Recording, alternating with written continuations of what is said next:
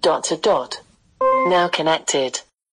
Hello, it's Robin here, and today Penny is back. Penny Golden is bringing us uh, two reviews of items that she's added to her daily flash briefing. They are, well, let's just let her explain.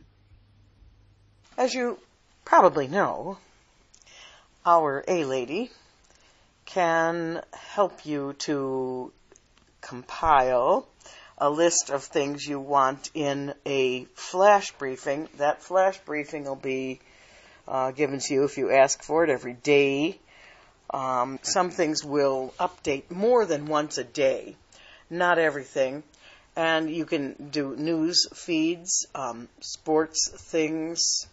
Uh, there's one for Mayo Clinic, um, a word of the day quiz, uh, weather.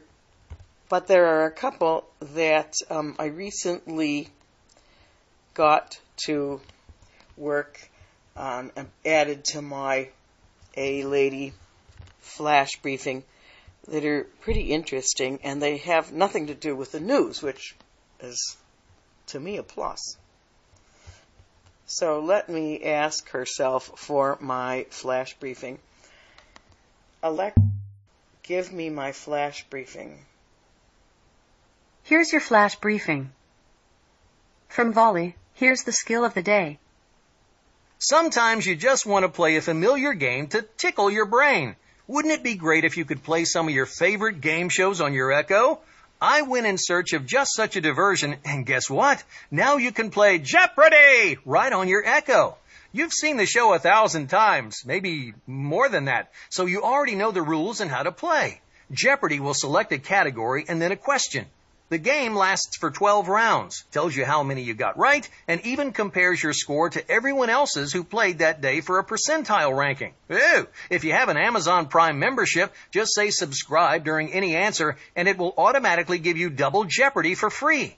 A cool thing about it is that it gives you the same questions as were seen on the last episode of the TV show. A bummer, though, is that you can only play against yourself. This could be a great party game if they would enable multiple players like in Song Quiz from Volley. But if you need a quick little break with a brain teaser game baked in, it's easy to play Jeopardy. What's hard is remembering to answer in the form of a question.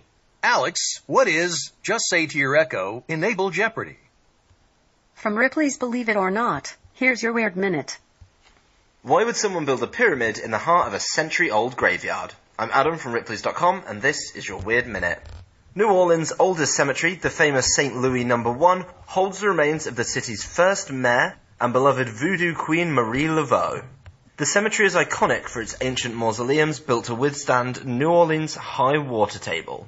Despite its age and attraction of tourists, one living man has decided to be buried there as well. That man is actor Nicolas Cage. Cage had a nine foot modern white pyramid constructed and the words omnia ab uno, meaning everything from one, carved onto its surface. Cage hasn't spoken publicly about why he bought it, but the popular theory is that he purchased the tomb close to the Voodoo Queen in order to protect himself from a curse. At the height of his career, Nick Cage went on a spending spree. Along with cars, shrunken heads, exotic pets, and ancient dinosaur skulls, he bought the infamous Lalaurie Mansion. The mansion was once the home of a Creole socialite notorious for her torture of slaves. She was eventually stopped when many chained up slaves were caught in a fire, but the house has remained haunted according to local spiritualists, and apparently Nick Cage has remained haunted as well.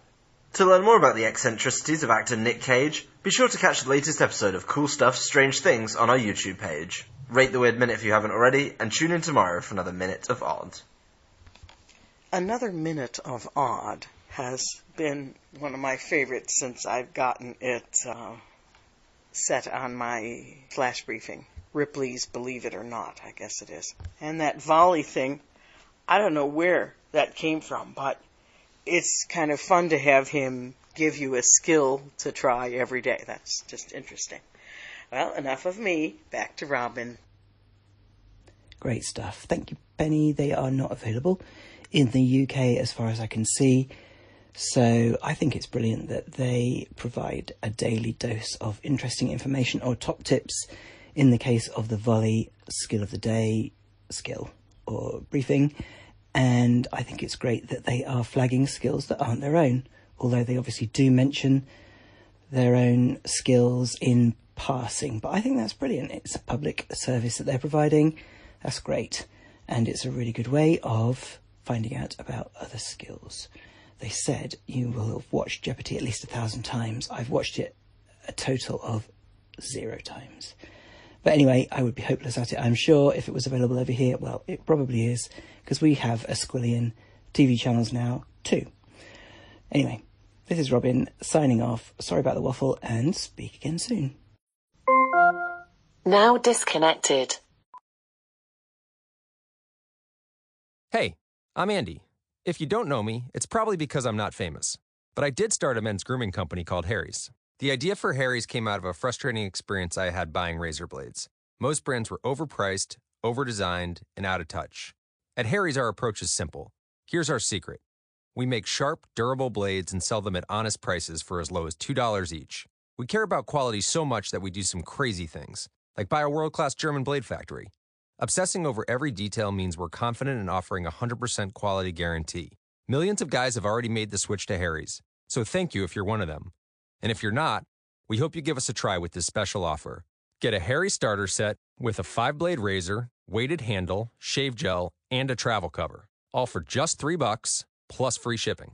Just go to harrys.com and enter 5000 at checkout.